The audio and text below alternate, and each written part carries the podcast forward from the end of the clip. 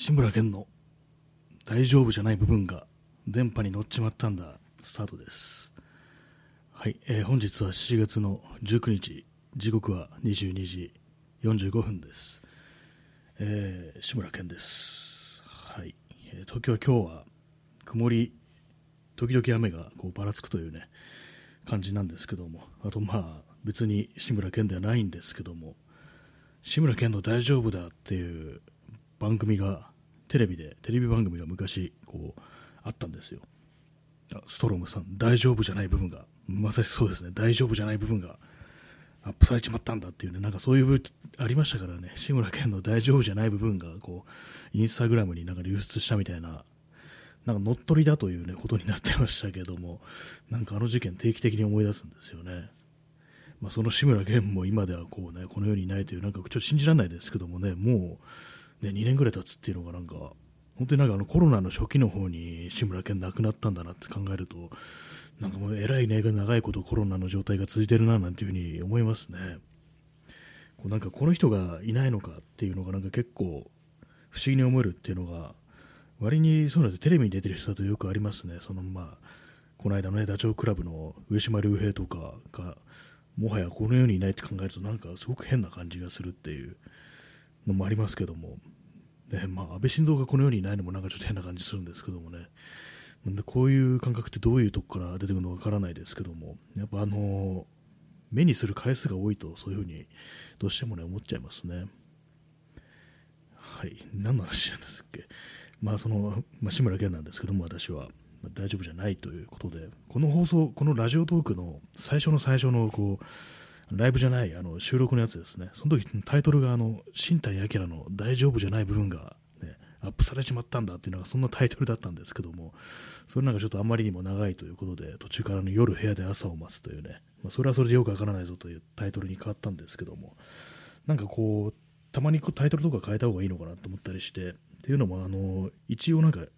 このこの放送のシーズン3っていうね、そういう区分けになってるんですよ、私の中で。ポッドキャストの方がシーズン2で、こっちのライブ配信がシーズン3っていう、なんかあんま何も考えないで、深く考えないでそれやっちゃったんですけども、なんかこうシーズンが変わったんなら、こうタイトル変えるっていうのもありなんじゃないかなみたいなことをたまに思いつつ、まあいいのが思いつかないというところでね、なんか普通にやってるんですけども、今日のタイトル大丈夫日記っていうのは、これあの香港映画で大丈夫日記っていう、で主演があの、チョウ・ユンファのね、男たちのバンカとかのチョ・ユンファの主演で、まあ、コメディ映画なんですよね、これね。ずっと大丈夫日記ってなんだってずっと思ったんですけども、どうやらあの、大丈夫ってのは、オーケーとかオールライトって意味じゃなくて、あの、あれですビッグマンって意味らしいです。大、大で切って丈夫。ね。でっかい男、懐がでかい男みたいな、なんかそういうことらしく、あ大丈夫ってそういうことなんだみたいなね、ことを思いましたね。映画自体は何年か前に見たんですけども、なんかそんなになんか面白くなかったなっていう、なんか結構期待してたんですけど、私見る前はね。割とあの、超ユンファとか好きなもんですから、他の映画とか結構見てるもんですから、なんか、さぞかし面白いんだろうなっていうふうに思ったんですけども、まあなんか、意外と面白くなかったなみたいな、面白くなかったなって言ったら失礼ですけども、なんか期待通りではなかったみたいな、そんな感じでしたね。ただなんか結構、あんまりこう、肩の凝らない感じのね、コメディあり、アクションありというところでね、まさすがこう、超ユンファだと、ね、いう感じがしましたね。えーストロムさん、えー異常符。あ、なんかこういう言葉ありますよね。なんか私、頭の中でなんかたまにエラ丈夫って読んじゃうんですけども、偉いに大丈夫の丈夫っていう、ね、結構なんか、時折目にするんですけども、はっきりとね、意味は分かってないですね。ちょっと今検索しますね。偉いに丈夫。そうですね、異常符ですね。体が立派で優れた男というね、多分そういうとこことなんでしょうね、丈夫っていうのは。もともとの言葉がなんか何なんですかね、中国語だったりするんですかね、異常符とかね。なんか、微丈夫っていう言葉もあったような気がします。なんかありますよね、そういうの。で、検索してます。酒の、酒の名前が出て出てきましたね、なんかね。酒の名前でしたね。日本酒の名前でしたね。まあ、それはいいんですけども、あとなんかあの、ホストクラブの名前でも微丈夫っていうのはありますね。まあ、でもあれですね、あのよく見ると、まあ、容姿の美しい男性を指すっていうね、要は美男っていうことらしいですね。まあ、丈夫っていうのがなんかどうも男性を指すというね、そういうことらしいです。まあ、それであのね、でかい男の日記ということで、大丈夫日記っていうね、大丈夫日記っていうものかな、正確にはよくわからないですけども、私はずっとなんかもう大丈夫っていう意味だと思ってましたね。はい、えー、インスタントコーヒー飲みます。まあ、大丈夫、大丈夫ではないんですけども、まあ、大丈夫日記だという感じでね、いきたいと思いますね。大丈夫じゃない部分が、こう、アップされてしまったとしても、その時はその時でね、こう、あれですよ、乗っ取りだって言ってね、それでこう乗り切ればいいんです、本当にね。はいね、なんかでも本当に、ね、注意しないといけないですね、本当何でも手元のデバイス、スマートフォンとかで何でもできるってなると、下手なね、こう、画像だとかね、写真とかをね、こう保存しておくと、なんかのタイミングでそういうことになるぞっていうね、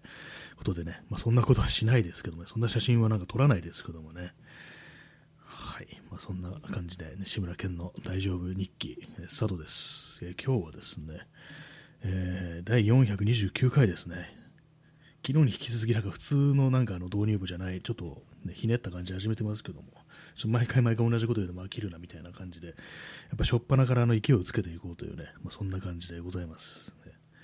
本当のタイトルはあの夜部屋で朝を待つですね、そして429回というね、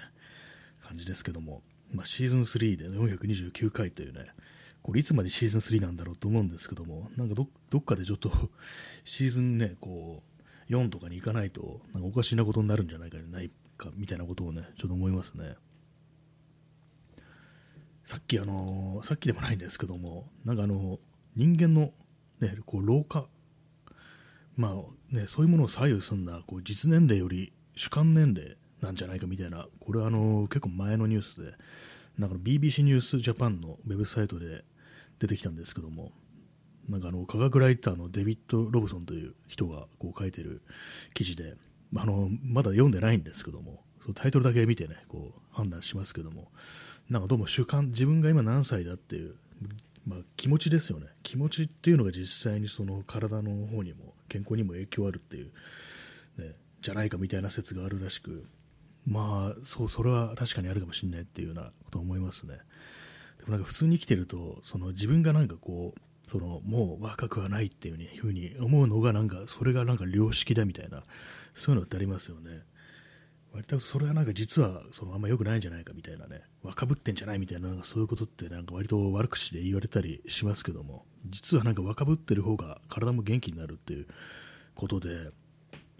まあ、若ぶ若ぶっていこうかなみたいな、まあ、私もよくね、こうなんかこう喋りながら、ちょっと詰まったりとか、ね、こう物忘れしたりすると、いや、ちょっと老化かなとか、あとなんか何何々がね、こう楽しめないとか、こうちゃんと集中できないとか、そういう時に、まあ、年を重ねたせいかなとも思うんですけど、とかなんかね、さも分かったかのようなことを言いますけれども、実際問題、まあそこまで深刻にそう、あ、もう老いてるんだみたいなことを思ってるかというと、そういうわけでもないですからね。なんかそういうふうに、こういうふうに、そういうふうなことを言うのが、なんかこう、ね、大人なんじゃないかみたいな、そういう感覚って多分あると思うんですよ。ちょっと、老けてね、老けてっていうかあの自分はもう年だからみたいなあの、まあ、謙遜ですよね悪い意味でね。そういうのはちょっと良くないかなというふうに思うんでちょっとやめようかなことっていうことをね思います。私の物覚えが悪いのはなんかこうあれですね集中力がないからっていうのはこれからあの体力がないからだとか、まあ、あのなんか気分が乗ってないからだとか、まあ、そういう感じにしていこうと、まあ、年のせいにするとあんま良くないっていうね、まあ、年のせいにするっていう年でもないですけどもね、そんな老人じゃないんだからっていうね、ありますけども、だからもうちょっとこれはね、そういう何、ね、二言目には老化っていう言葉を出すのはちょっとやめていこうかなというふうに思いますね。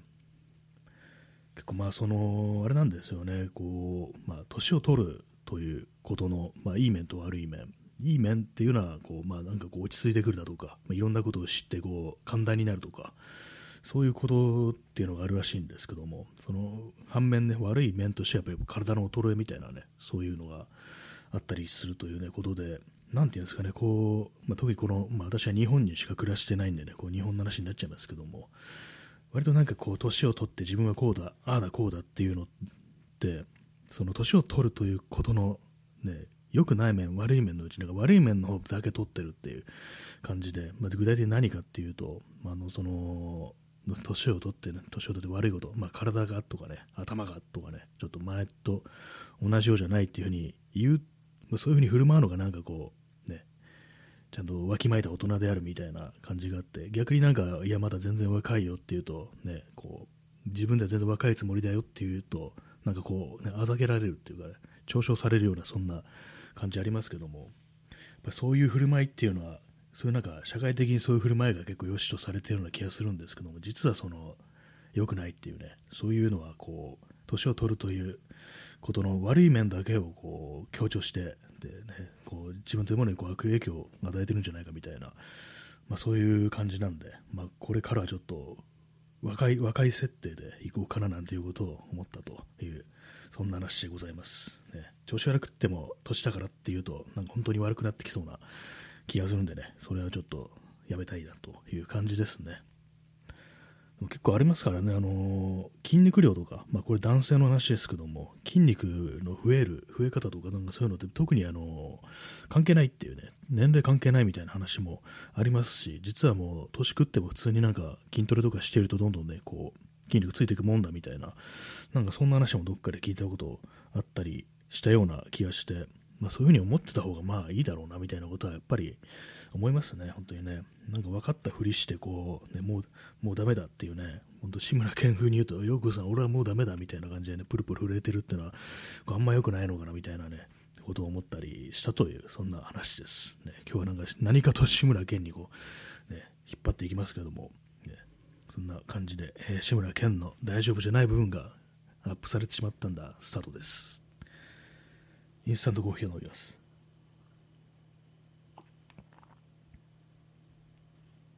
まあそんな感じ、あの今日は特に話、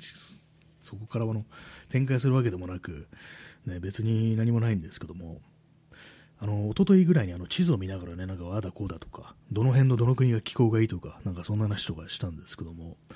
なんかね、昨日からニュースであのヨーロッパの方で非常になんかすごい猛暑というか、熱波というか、そういうものがに襲われてるらしく、今もね、その BBC ジャパンのなんかウェブサイト見てるんですけども、スペイン北部で43度観測っていうね、普通 A で猛暑っていうね、イギリスもなんだっていう感じですね。イギリスはなんか結構涼しいっていうイメージ、こうあったんですけども、イギリスもね、やばいらしいですね。イギリスでは過去最高気温に達すると予想されている専門家はフランスの一部が暑さによる週末に直面しているとしているっていう。やばいですね、まあ、本当の本当の気候変動ってことで、まあ、昨日なんか異常気象とか言うとね異常一部異常なだけであってこれからまた元に戻るみたいに思っちゃうけど実はもう気候変動ということで、まあ、これからずっとやばいんだぞみたいなねそんな話をね、しましたけれども、なんかイギリスも、ね、最高気温40度っていうね、予報が出てるらしく、ちょっとやばいですね、なんか地球やばいになってますね、これね。そうですまさしく一昨日なんかね、こうスペインだとかポルトガルあたりっていうのはなんか結構良かったりするのかなみたいな、そんな話をしたんですけども、ね、やっぱ山火事がこう起きてるみたいで、フランス、ポルトガル、スペイン、ギリシャでね、こう数千人が避難っていうね、ことらしいですね。やっぱりこう、ま乾燥してるからそういうふうに火事になるということで、まあ、暑いといっても、まあ、日本で40度いくのとちょっと違うのかもしれないですけども、にしてもね、そんなね、あのー、多分対処してないみたいなね、よくフランスとかだとそんな暑さ暑いという、ね、ことを想定してないこう古い建物があったりしてそうするとエアコンがついてないということでねもうかなりやばいことになるみたいな感じで。でなんかオランダとかもなんかねそんな感じでまあ、イギリスもおそらくそうなんでしょうね、エアコンなんてものはつけなくても普通に過ごせるぐらいこう、ね、冷房はなくても大丈夫みたいな、まあ、そういうことだから、もう、まあ、やばいですよね、本当にね。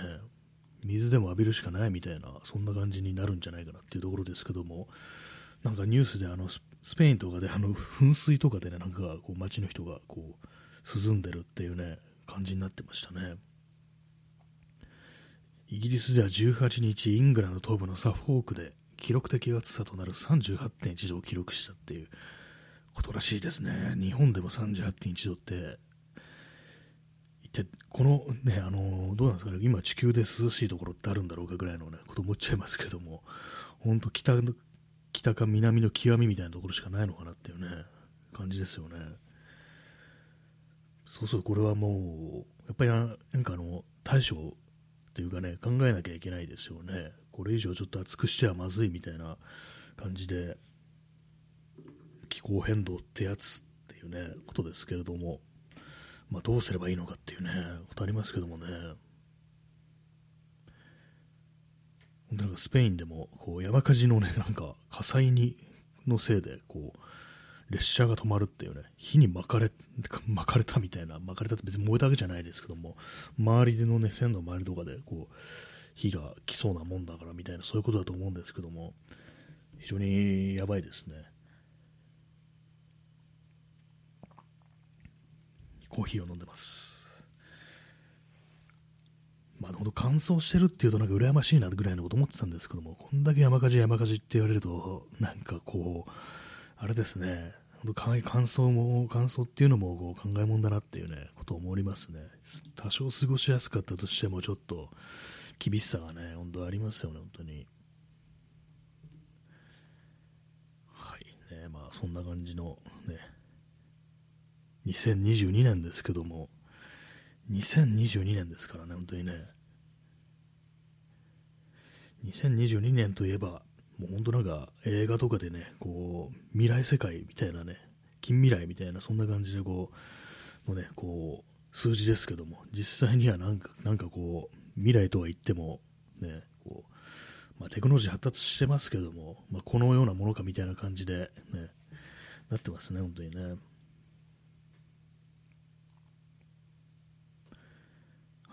なんかこう、あれですけども、ここまで喋ったところで急になんかこう深刻だというかね、こう今現在地球を取り巻く危機みたいな話をしてますけども、一体どうすればいいのでしょうかというね、始めた時あの志村けんのとかなんか言っておきながらね、なんかこう急、急になんかこうリアルな話になるっていう、そういう放送なんですけども、コーヒー飲みます。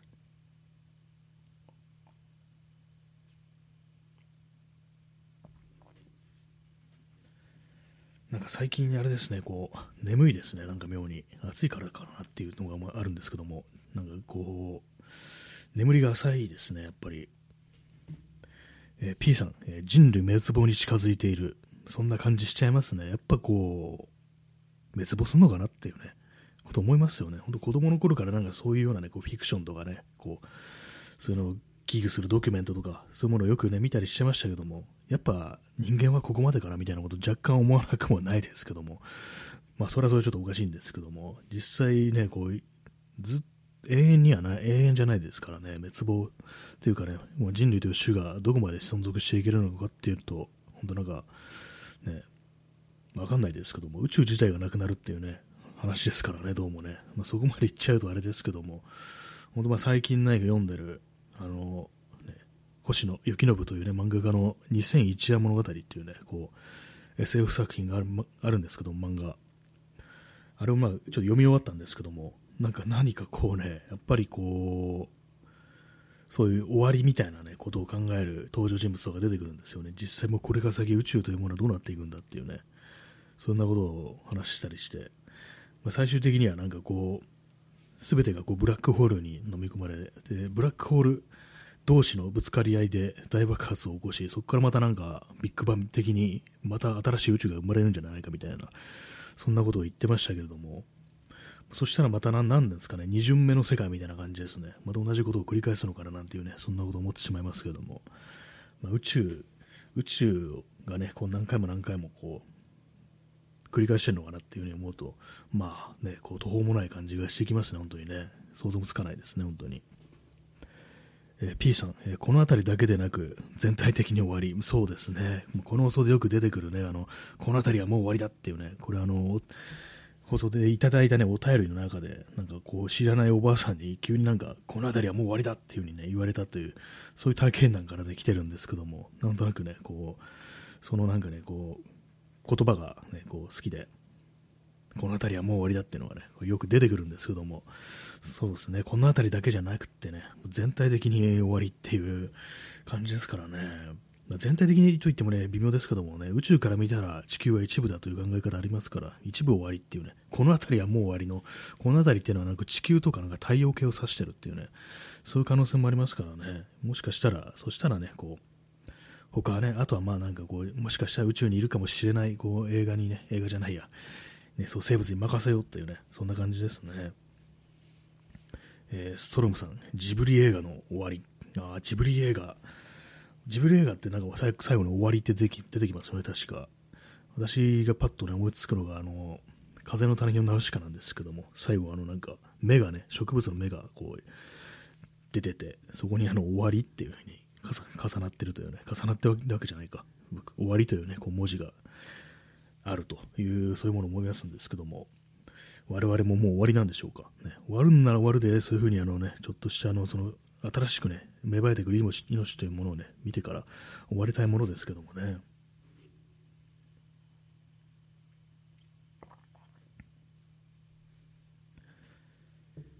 昨日なんかあの映画のね映画の残酷描写とかそういうものについてまた今日も語るのもいいかもしれないなみたいなことをね話したんですけども実はあんま何も考えてなくて今日始めるまで本当にそれでなんかこう特にはその映画の話とかもねないんですけども。そうなんですよね。あんま映画のね映画の残酷描写っていうとまああれですよね。あのー、今あのなんかクリックする音が聞こえてますけども。あれです。なんかやりながらこう喋ってると出てこなくなりますね、言葉がね。まあ、ホラー映画ですけども、私そんなホラー映画を、ね、たくさんこう見ないんでね、あんまりこう出てこないですよね。子供の頃なんか結構普通になんかね、苦手でしたからね、そういうなんか本当にスプラッター、ホラーな映画っていうのはあんまりこう見たくないというか、あんまりっていうかね、ちょっと本当になんかあの拒否してましたね。子供の頃とか友達とかがね、なんかこう、たまになんか映画見ようみたいな感じで、こう、ビデオとかね、借りてくるレンタル屋ですよね。今なき、今なきレンタル屋、そういうものをね、こう、そういう時になんかね、いや、ちょっと黒いのはちょっとみたいな感じでね、拒絶してましたからね、それがなんか大人になったら普通に見るようになったっていう感じですけども、まあ、それでもそんなに好んでは見てないですね、ホラー、ホラー的な映画っていうのは、あんまりこう、ジャンルとしてそこまでこう、好きなわけでもないのかななんていうふうに思うんですけども、まあ、ゾンビものは別ですね。ゾンビものの一つのポポストアポカリプスとしてね、こう見るんですけども、あんまこう霊的なものとかね、まあ、特に外国映画のなんか霊的なものとか映画とかは、あんま見ないですね。そんなにやっぱ怖く感じないっていうのがこうあったりして、やっぱりこうなんか外国のね、こう、白人が出てくるとあんま怖く感じないって言ったらなんかちょっと語弊のある言い方かな言い方かなって感じなんですけども、あんまりそうなんですよね。ホラー映画外国のホラー映画でね、怖いって思ったことがまあなくて、どういう映画見たことあるかなと思うと、まあ本当になんかあの、シャマラン監督のね、こう、やつとか、まあそれこそシックスセンスとかね、あの辺ですよね、幽霊が出てくるような映画って言ったら、他ね、他なんかね、一応見てはいるんですけども、見てはいると思うんですけども、全然まあ印象にこう、残んないね、感じだと思います。そういうのってやっぱあの日本のなんか情景だとか、まあ、あるいはアジア、アジアじゃないとね、ちょっと、あんま怖く感じないっていうのがね、こう、あり、まあなんか、結構その、あれですね、こう何を恐れるかっていうのは、割となんかその辺のなんか自分のなんか育ちというか、なんというか、そういうね、自分がど何に対して親しみを覚えるかとか、どういう風景がなんか自分の中にこうあるかとか、まあ、そういうのにこう左右されるっていうのが大きいのかなっていうね、外国映画見てるとちょっと旅行気分っていうかね、こうやっぱ馴染みのない風景ですから、そういうのもあったりして、まあ、怖く感じないのかもしれないですね。って言いながら今、あの今までに見た映画をね、こうメモってあるね、リストを見てるんですけども、やっぱりホラー映画はね、全然見てないですね、本当にね。本当になんかこ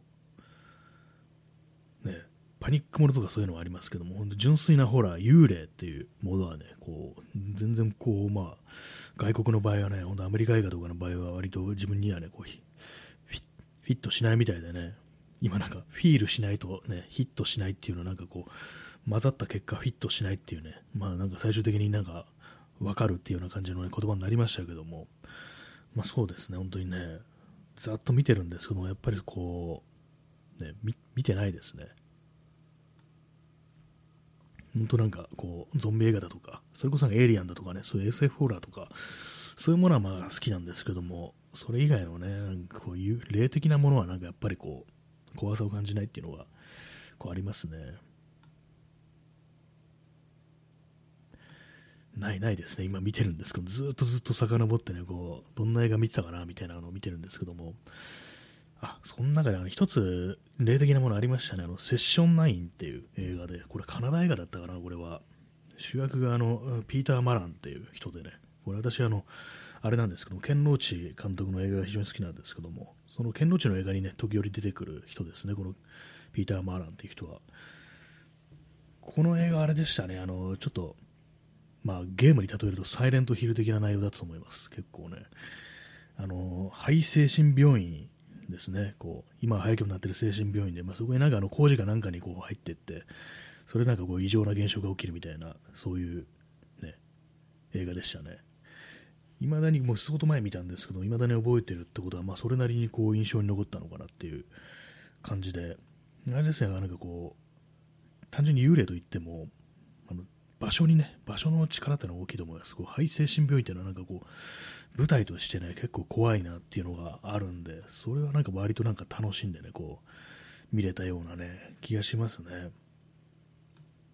でも本当それぐらいしかこう、見てないですね、本当にね。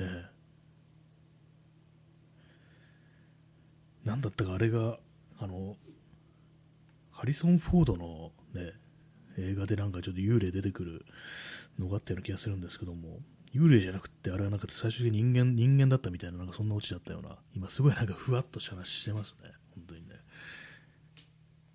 はいね、今見てるんですけど、まあまあ、見てない、あんま見てないですね、本当にね、ホラー映画は。あんまこう、ね、自分のとしてはそんなに怖くなれないっていうね、そんな感じですね。まあ、異常現象だとかね、まあ、そういうものの映画はいろいろありますけども、でよくあのキリスト教の、ね、キリスト教圏の映画っていうのは、割とそういうその悪さをするのがこう幽霊とかよりもなんか悪魔だみたいなね、なんかそういうの結構ありますありますけども、やっぱああいうのってこうキリスト教徒じゃないと、その真のね、こう怖さみたいなものって、こう味わえないのかなみたいなことは、まあ、思ったりして、やっぱどうしてもなんか絵空事的に、ね、そう深刻な感じにならなくなって、なんかね、こう悪魔っていうと本当に、あれですよね、あとバイキンマンみたいなのね、こう槍持った、ね、尻尾がなんかこうね、尖ってるやつみたいな、なんか黒っぽい、なんかあの全身タイツみたいなやつっていうね、なんかそういうどうしてもなんかギャグっぽいイメージが湧いてきてしまい、ね、そのせいもあって何かこう、真剣にね、こう怖がれないっていうのはあるかもしれないですね。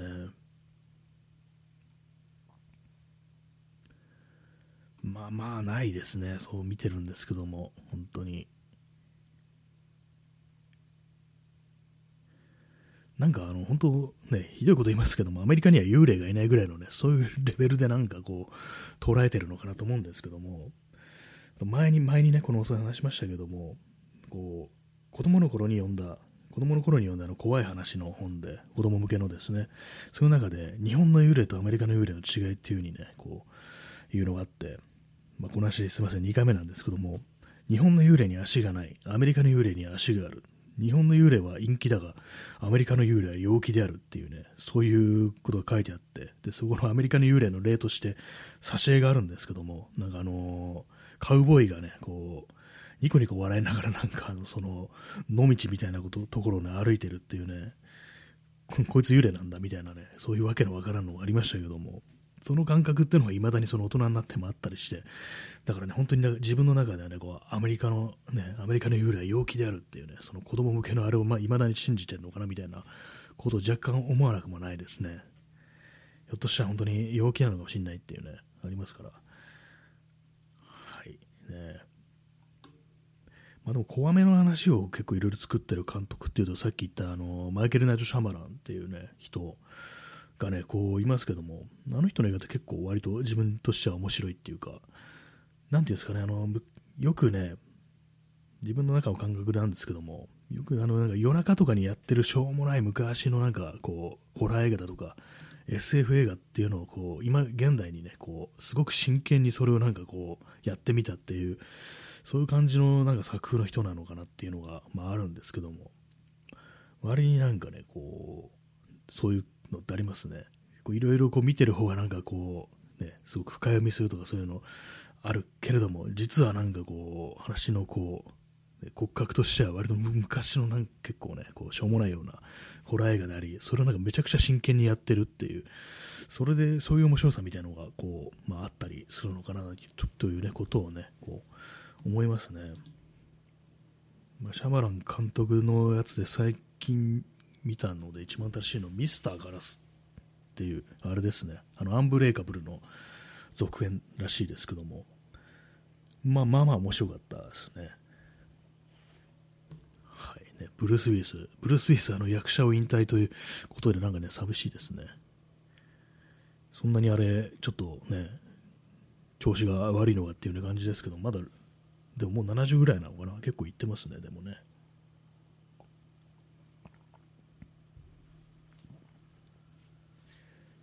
あれですね、あと、シャイニング、シャイニングなんかね、そういう、スティーブン・キングのそうですね、スティーブン・キングの作品なんかそれまさしくっていう感じですけども、シャイニングなんか本当幽霊のね、話ですからね、あれもなんか結構有名な作品ですけども、本当になんか私見たのってこの10年ぐらい前で、結構ね、なんかこう、そう名作と言われているものを私は見てないんですけども、やっぱりあのなんかのシャイニングっていうとあのジャック・ニクロソンのねあの顔顔芸っつったら失礼ですけどもあれのねあのエキセントリックな、ね、こう演技ってものがどうしてもこう最初に来るってことでね、それなんか少し面白がってしまうっていう、怖がるより先にも面白がってしまうっていうね、そういうのがあるんで、やっぱりその、あれですからね、こうミーム的にあの、ジャック・ニコルソンがね、この、斧でね、こう、ドアをね、ぶち破ってこう、顔出してね、こんばんはなんていうね、シーンがありますけども、でもあれを見る前だったらもう少し、こう、真剣に怖がれたのかななんていうふうに、こう思ったりしますね。スティーブン・キングは、スティーブン・キングといえば、一応あれですよね、あのスタンド・バイ・ミーとか、まあ、スティーブン・キングですけども、あれも原作だとちょっと怖い話みたいな、そういう、まあ、側面もあるというか、なんかそういう嫌な巡り合わせみたいのからこう始まると、まあ、要はどういうやつかっていうと、あのコインをね、4人でコインコインをこう投げるわけですよ、裏表のやつ。あれでそれみんなこう出たねこう表か裏かっていうのをこうみんなで見せ合ったら全員裏だったっていうことでこれはグーチャーっていう風に読んで非常にこう不吉なものであるなんていうねそういうとこからこうスタートするんですけども、まあ、それそういうのにちょっとねまあかっこつけたっつったらあれですけども何かこうやっぱあれは当たってたんじゃないかみたいなそういうことを後年回想するっていうねなんかそういうようなこう部分もあってちょっとホラー的なね部分もまああるといえばあるというねそんな感じでしたね。そうです原作だとね、あれ確かね、あのでまあ、ネタバレしちゃいますけども、あのテリーとあのクリスっていうね、リヴァイ・フェニックス演じてた男の子 いますけども、まあ、そのね、大人になってからね、こう、そう喧嘩に巻き込まれてね、刺されて死んでしまうというね、そんなんなんですけども、他のね、あの、バーンでしたっけ、バーンとテリーも、その原作であの事故死してるっていうね、そういうやつなんですよ。だからなんかちょっとその、最初の方でね、その4人全員がこう、裏が出るっていうね、非常に不吉な、こう、ね、ことからその始まったその、まあ、1泊2日の短い旅ですよね、こう。あれも死体を探しに行くっていうようなやつですからね、ちょっと怖くはありますけども、で結果として生きてるのは自分だけみたいなね、そういうちょっと気持ち気持ち悪さというか、怖さみたいなのが、まあ、あるんですけども、まあ、けあれなんですね、まあ、そういう中でこう、毎度その少年時代を振り返ってこうね、甘酸っぱい気持ちになるみたいなね、甘酸っぱいというか、なんというかね、ももうちょっと乾いた感情かもしれないですけども、まあ、そんなね、ことがこう、ありましたね。だからまあちょっとあのホラーっぽさはあるっていうね。と言いながらこう、他に何見たかなっていうことを今、こう、見てるんですけども、まあなんかまあね、そうですね、こう、あんまやっぱりないですね。幽霊ものはあんまないですね。アメリカ映画ってものはね。ないですね。っていうか私が見てないだけかもしれないですけども。ざっとね、こう、今までこう、メモったやつを見てます。えー、P さん、えー、スティーブン・キングのロングウォークの怖さ。ああ、結構有名な作品ですよね。スティーブン・キングの死のロングウォークですよね。だから、ね、最初変名で出してたんですよね。私結構最近知ったんですけども、変名違う名前で出してて、どういう内容かって、まあ、今ご説明させていただきますと、あの、ずっとね、まあ、歩けと言われると子供たちが、ひたすら歩いて最後の一人になるまで歩くっていう最後の一人って何だっていう感じなんですけども、まあ、あの要はあの脱落したら歩けなくなったら殺されるっていう、そういうね、なんかやつらしいんですけども、私はまあ読んだことないんですけども、ね、死のロングウォークっていうね、比喩じゃなくて本当に殺される、本当の死だっていうね、そういうことらしく、ね、非常に恐ろしいですけども、ね、最後はどうなってしまうんでしょうか、私、まあ見たことないんでね、機会があれば読んで読んでみようかななんていうふうに思うんですけども、なんかあの映画化される的な何かニュースもあったような気がするんですけども、どうなってるんですかね。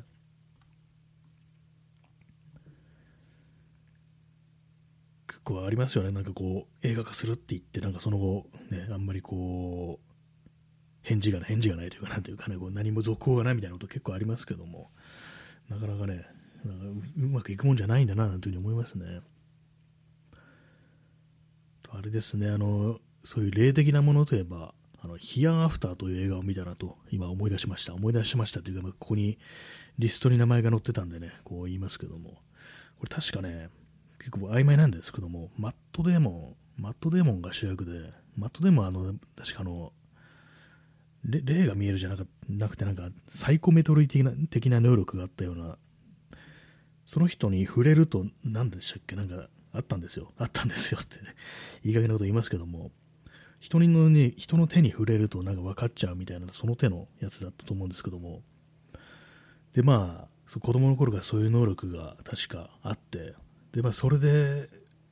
まあ、分かるは分かるんだけど、そのことが、その、まあ、とでも本人をすごく傷つけてるというか、まあ、普通の人生を送れなくなってるっていうね、そんな感じで、でも今、そういう霊視みたいなことを一切しないみたいなね、普通の人として生きてるっていう、なんか確かそんな役柄だったと思うんですけども、最終的になんかそういう能力っていうものをこう分かってくれる人と、ね、こう会え会えたみたいな、そんなオチだったような気がします。割となんか最後はそうちょっとハッピーエンド的な感じだったような、ね、なんかすごい、あれですね、この放送、ネタバレをする放送になってますね。ネタバレ上等になってますね。私、ネタバレというものについては、まあね、まあ、大体においてはまあ OK かなと思うんですけども、まあ、分かんない方がね、絶対面白かったなっていう作品はね、それね、あるんで、まあ、例えばあの、ブレードランナー2049とか、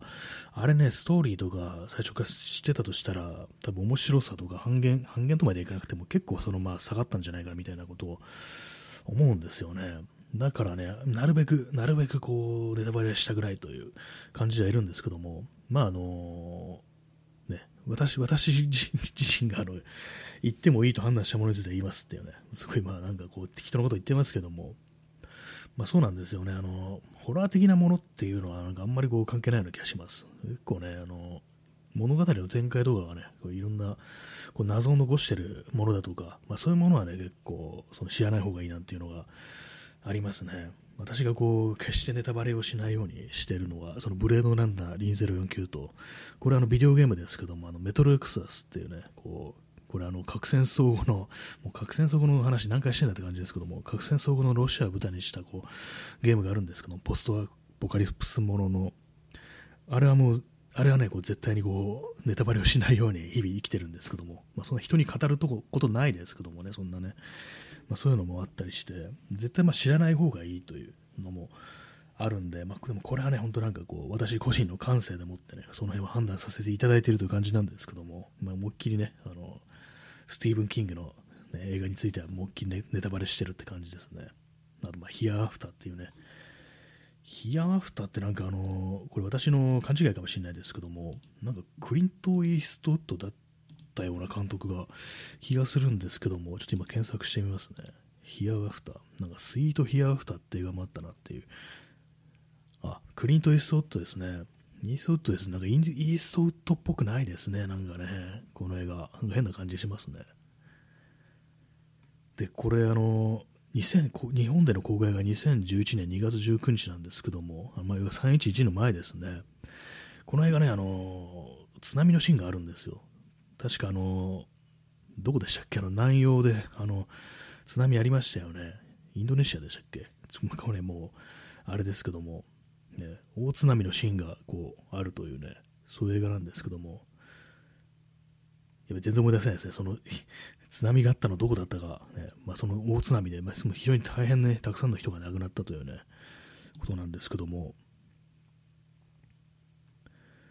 まあね、そういう感じですね。2011年のその時なんか311の直前に日本で公開されてたっていうのはなんかこう、ね、なんか巡り合わせというかなんというか、まあ、偶然でしょうけれどもね、なんか感じてしまいますね、本当にね。他に何か、ね、その手の映画を見たかなと思って今こう見ておりますけれども、まああんまりないですね。あまりないっていう。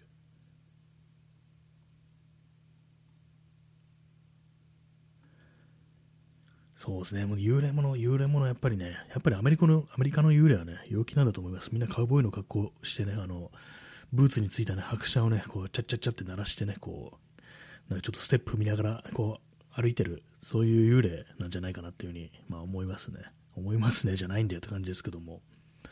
まあどうなんですかね、でも他にね、あのー、アジア、アジア圏の映画とかで幽霊出てくるのは多分まあ、韓国映画とか香港映画とかね、中国映画だとかだと結構ありそうですけども、まあね、韓国映画 韓国映画でその手のね、ホラーって結構ありそうですけどもね、意外に見てないですね、こう、ざっと見てみると。ね、やっぱサスペンスとかバイオレンスのこう印象が韓国映画にはこう強いようなね、気がしますね。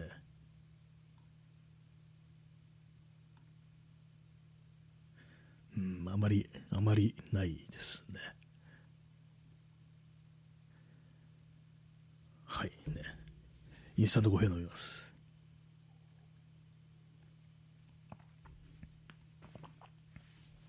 まあ、そんな感じで映画の話をしてますけども、まあ、新しいのをね、新しいの見てないから全然まあ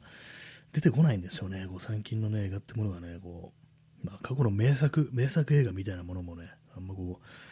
あんまてか全然見なくなりましたからね、本当に。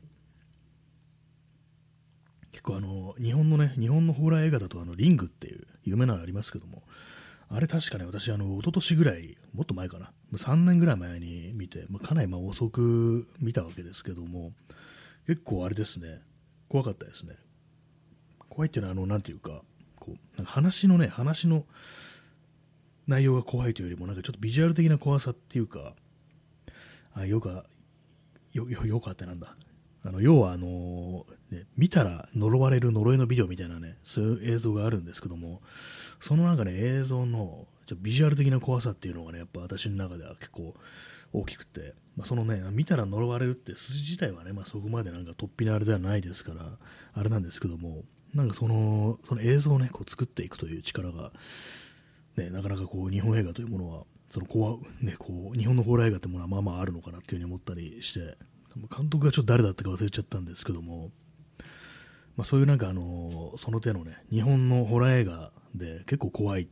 のを作る監督っていうと、あの、黒沢清っていう人がね、こう出てきますけども、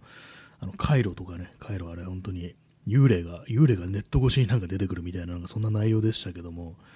他にもなんかあの、ね、いろいろありますけども、その手の、確かあの、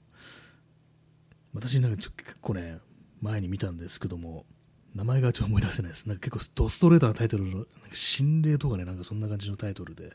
黒沢清があのテレビ用にね、テレビのために作った作品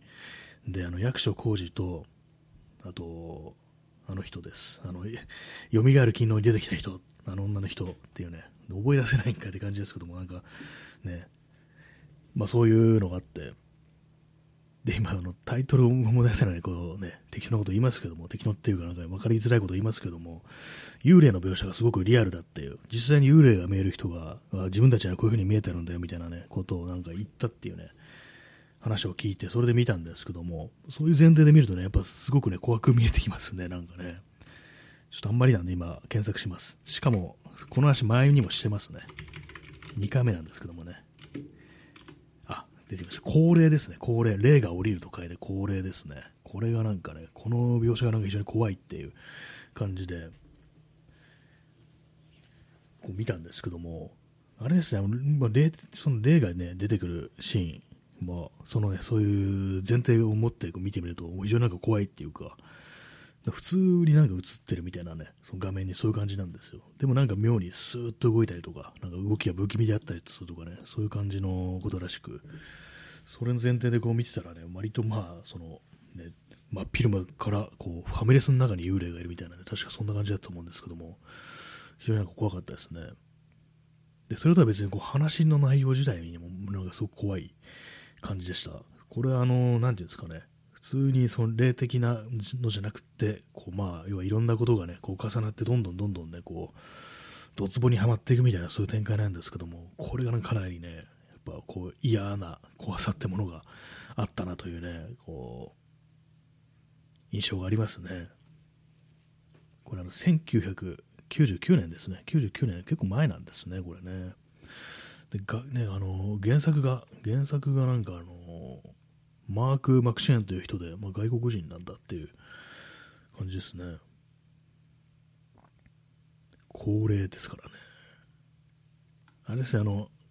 主人公が、の、その霊能力があるというね、女性と、その夫である、ね、人、あの、これ、吹雪純と役所広司の夫婦ですね。吹雪純でした。やっと思い出しました。思い出してないですね。今見て知ったわけですから。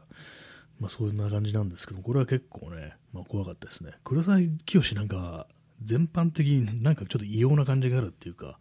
他のね、あの、ホラー、ホラーじゃっていうか、それ幽霊とか出てこない作品でも、なんか妙になんか不気味な、こう、演出みたいなのがこう、あったりして、他に覚えてるのが、これはまあちょっとサイコサスペンス的な内容なんですけども、あの、キュアっていうね、これも同じく役所広司ですね、97年の映画なんですけども、これもなんかね、あの非常に不気味なっていうかね、怖かったですね。こう話が怖いというよりもなんかもうビジュアルがなんか不気味であるっていうね、そういうシーンが結構たびたびあったりして、なんかこれ、その感覚っていうのがあの子供の頃に読んだそう怖いね話の、ね、実際にあったこう心霊体験談みたいななんかその手のね本とかに出てくるのななんていうんですかね、まあ、子供の曲ですから結構いい加減ですけどもなんか得体の知れないこうもの、ね、存在がこの世にあるんだということをねこう子供に対してこう見せつけてくるようなねなんか若干拙くも見えるんだけどちょっと不気味ななんかビジュアルみたいなねそういうものっていうものをちょっと思い出すっていう感じですね。感じですねっていうね。はい。なんか怖い話の、怖い映画のね、話をしてますけど、なんでこんな話になったのか、ちょっと思い出せないですね。滅亡の話からですかね。人類滅亡の話、気候変動の話から、こんなとこまで来たのかなっていうね、感じですけども、なんかいろんなね、話をしてますね。黒沢清といえば、あれですよね、あの、撮影現場が非常にこう、なんていうか、こう、ちゃんとしてるというか、こう怒鳴ったりとかね、なんかこう、そういうことがない、まあ、ずっとこうね、えらい遅くまで残されて、延々徹夜でやるみたいな、そういう理不尽さのない制作現場なんていうことをね、なんか昨今でやってよく聞いたりしますけども、まあ、割になんか本人、黒崎清本人とかね、そう映像で見たりすると結構紳士なね、紳士っぽい人であるという、まあ、印象がありますけども、ね、本当にそうだといいですね。っていうとなんか本当そうじゃないみたいなニュアンスになっちゃいますけども、まあなんか映画、映画ね、こう結構、割と自分の中では日本映画と中では割に面白い作品を作ってるという、そういう印象がこう、ありますね。デビュー作、神田川淫乱戦争って、今、ウィキペディア見たら書いてあるんですけども、これはピンク映画の、ピンク映画らしいですね。要はエロ映画っていうことなんですかね。ピンク映画ってよくわからないですけども、1985年、これあれですね、公開が1985年になってるんですけども、このウィキペディアの、ね、こう、なんかあの、あらすじみたいなの読んでると、なんか携帯電話っていう言葉が出てきて、え？っていう感じなんですけど、昔の、昔の携帯電話ってことなんですかね、バカでかいやつみたいな、なんかそういう変なところでちょっと気になっちゃいましたけども、ね、神田川淫乱戦争の話でした。どういうタイどういうタイトルだって感じしますけども、神田川で淫乱戦争っていうね、神田川と戦争でね、かなりこう、なんていうんですかね、あそこで戦争起きんのかいっていうね、普通に東京のね、街中を流れてる川ですけども、そこがね、あれですけどもね、そこでなんかこう、淫乱戦争が起きるっていうね、かなり受けますけども、はい、まあ、淫乱戦争は置いといてね、他にもなんか結構ね、見てます、結構見てますね、日本映画の中で私。何見たかな、キュアと、カリスマとカイロと明るい未来とあとさっきの恒例ですね、まあ、読み読みましたねあんま見てない気もし 気もしてきましたねまあなんかね、こう、割となんか日本映画の中では結構印象に残ってるという、そんな感じでございます。さっき、最近の作品はね、あんま見てないですね。はい。まあ最近はまああの映画自体ね、映画自体こうあんまりこう見てないということもありっていうね感じなんですけども、コーヒーを飲みます。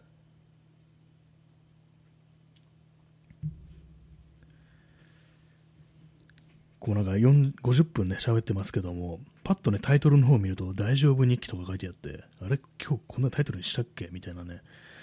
結構その、始まったら忘れるみたいなそういうとこあるんでね、なんでこんなタイトルにしたんだろうって思ったんですけども、まあそうですね、志村けんの大丈夫じゃない部分が、こうね、アップされちまったんだというね、そういうことからこう思い出したという話でしたね。なんか本当にね、あのなんか、あれなんですよね、映画の話とかすると、しようとすると、本当なんか前話したことと同じ話をね、こうしてしまいそうになりますね、本当にね。今、あの、なんかあの、霊言同士っていうね、映画。これあの、昔、80年代とかじゃなくて、今のですね、映画であるんですけども、香港映画で。その話前しましたね。まあ要はあの、その、ね、こう、キョンシーというね、そのゾンビみたいなやつですよ、あの中国の方のね、そういうものが出てくるんですけども、この話前もしたしましたね。だからいいです。はい。ね、なんか急にわけのわかんないこと言ってますけども、あれですね、本当、1時間ね、喋るとなると、なんかちょっと途中でね、やっぱり息切れしてくるところありますね、こう生でね、こう喋ってるとね。あとなんかあれなんですよね、今日、なんか肘が痛くって、これまあひょっとしたら霊障かもしれないです。怖い話してるんで、まあ、霊にね、こう、霊にね、取り憑かれると肩が重いなんて話をね、気を聞きますからね、ああいうの、肩に霊が乗っかってるっていうね、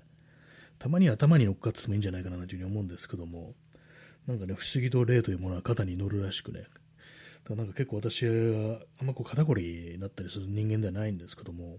たまになんかね、あなんか肩こってんなと思うと、あもうこれはもう霊障かなみたいなことをなんか結構、その、あれですね、ななんていうんですかね、本当になんか条件反射的にそういうことを、ね、思っちゃいますね。肩痛いイコール霊障みたいなね。別に信じてはないんですけども、信じてはないんですけど、なんとなくそういうこう言葉がね、こう頭に思い浮かんでくるという、そんな感じですね。皆様も今こんな霊障に悩まされているというね、人がいらっしゃいましたら、コメントでもいただけたらというふうにね、思いますね。まあ、感じこういう感じであの私あのそういうオカルト的なねこうホラーだとか幽霊だとかそういうものをなんか娯楽的にねこういう感じでこう取り扱うというか、まあ、何でもない感じで話したりするんですけども、まあ、なんかね昨今のねなんかこうまあいろいろありますよねそう新興宗教がどどうかどうどうだこうだっていう、ね、あれでこう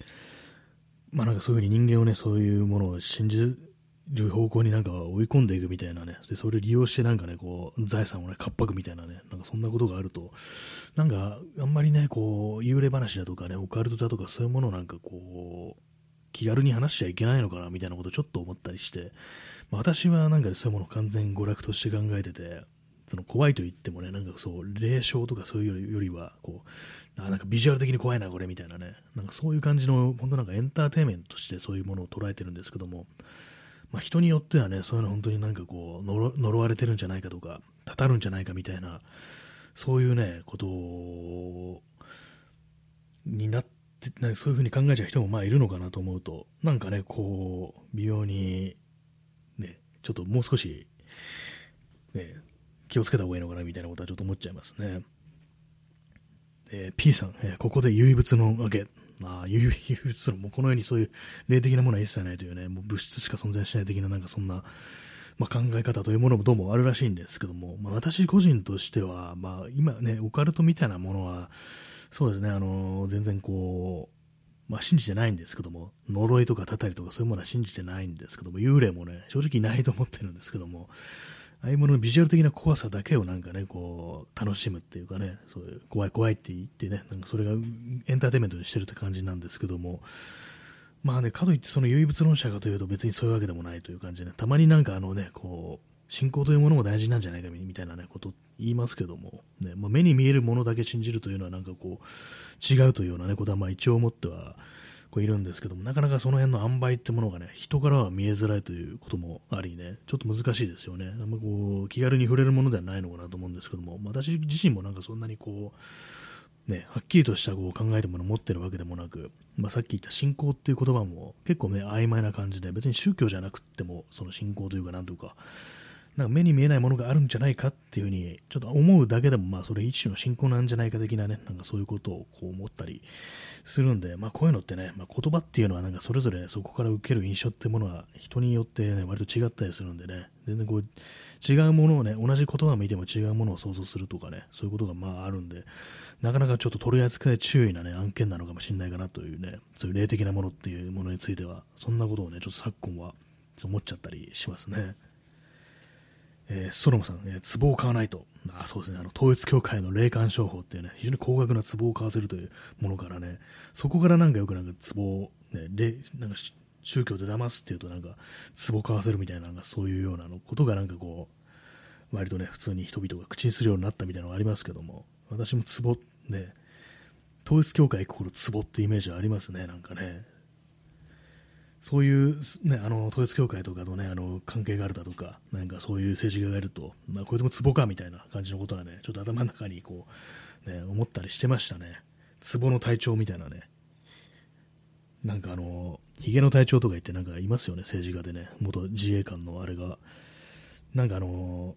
あれもなんか、統一教会云々で何かこう、一時期、こう、何かメッセージを寄せたとかなんかそんなんだったような気がするんですけども、まあ、その時なんかあの、ツボの、ヒゲの対象じゃなくて、ツボの対象じゃないかとか、なんか誰かが言ってたような気がして、結構それかもう、割とね、こう、まあ、ツボ、ツボにはまって、ね、違うツボですけども、それは、なんかね、それを、いうことをね、こう思い出しますね。私、頭の中であれ見ると、まあ、ツボの体調だみたいなことをね、やっぱ思いますからね、統一教会で言えばツボであるっていうね、感じですけども、ツボって何なんですかね？花瓶じゃないですよね。ツボってただツボですよね。亀でもないしっていう、なんか壺ってなんか中身に何も入ってないような、そんな印象がありますね。なんか亀だとなんか中になんかね、こう漬け込んであるとかね、そういう、それこそなんか食べ物とかね、漬物的なものをなんかこう、中に入れてるっていう印象ありますけども、そうそうキムチだとかね、こうザーサイだとか、ああいうあの手のね、やつですよ。ああいうものがね、中に入ってそうな気しますけども、壺っていうとなんか非常に空虚なイメージがありますね。花瓶だとね、花がね、こう、中に刺しちゃったりするんですけども、壺はただ壺としてだけあるみたいなね、なんか壺自体に何かこう、ちょっと嫌な印象みたいなものがこう出てきましたね。やっぱりああいうものにはね、なんかちょっと中中になんか入れないとダメですね。入れていきましょう、どんどん、壺の中にね。はい、ね、完全に意味わかんないこと言ってますけども、ね、まああれですよね、本当オカルトだとか、まあ宗教だとか、まあそういうものの話をすれば最終的に壺に行き着くというね、今、このね、このタイミングだと絶対壺の話になるぞっていう感じなんですけども、まあね、まあ、オカルト話、怖い話、階段とかするときっていうのは、なんかこう、もう少しね、こう、気を使った方がいいのかなぐらいのことはちょっと思ってると、そんな話でございますけども、まあ、具体的にどうね、こう、気をつけるのかっつったらね、まあ、よくわからないですね。まあ、たたりとかね、そう、呪いとか、まあ、そういうものに言及するのはよくないかもしれないですね。こういうことするとたたるぞみたいなね、まあ要は脅し的な、凶悪的な感じになりますからね、それはもう完全にほっといて、こう、やっぱりこう、ね、ただ単にビジュアルが怖いっていうかね、そういう感じでもう行きましょうというね、そんなところですね。どんなところって感じですけどもね。はい、えー、そんなわけで本日の、えー、志村けんの大丈夫じゃない部分が、こう、ね、電波に乗っちまったんだ。もう正確なタイトル思い出せないですけども、まあ、やってまいりましたけども、ね、志村けんっていう亡くなった人を、まあ、ちょっとね、名前出して、ちょっとネタにするようなするのでどうなんだって感じですけども、まあ、志村けんコメディアンですからね、こういう風に笑ってもらえたら楽しいっていうね、喜ぶかもしれないっていうね、そんな感じですけども、ただあのね、インスタの中の流出みたいなやつは、なんかあの、その乗っ取りだということでね、ごまかしたっていうのは、なんですかね、やっぱその志村けんでもそこはあの笑いにできなかったみたいな感じなんですかね。これマジですみたいなことは言えなかったんですかね。まあ、実際まあその乗っ取りかもしれないですけども、ね、まあ、大丈夫じゃない部分がこう、ね、こうアップされないようにこうしていこうっていうね、感じですね。乗っ取りには気をつけましょうっていうね。ね自分の心をね、自分の体が乗っ取るっていうこともひょっとしたらある、ないですね。よくわからないですね。はい。まあ、そんな感じで、えー、第429回の放送ですけれども、いかがでしたでしょうか？まあまあね、まあ、大した話もない割には、まあまあこう、無理やりこうひねり出したなという感じですけども、やっぱりこうなんかこう、映画の話って割とね、持ちますね。なんだかんだ言ってね、最近見てないんですけども、まあなんかこうね、そんな感じで、第、さっきも言ったか、429回、えー、4月19日の放送でございました。それでは皆様、ご清聴ありがとうございました。それでは、さようなら。おやすみなさい。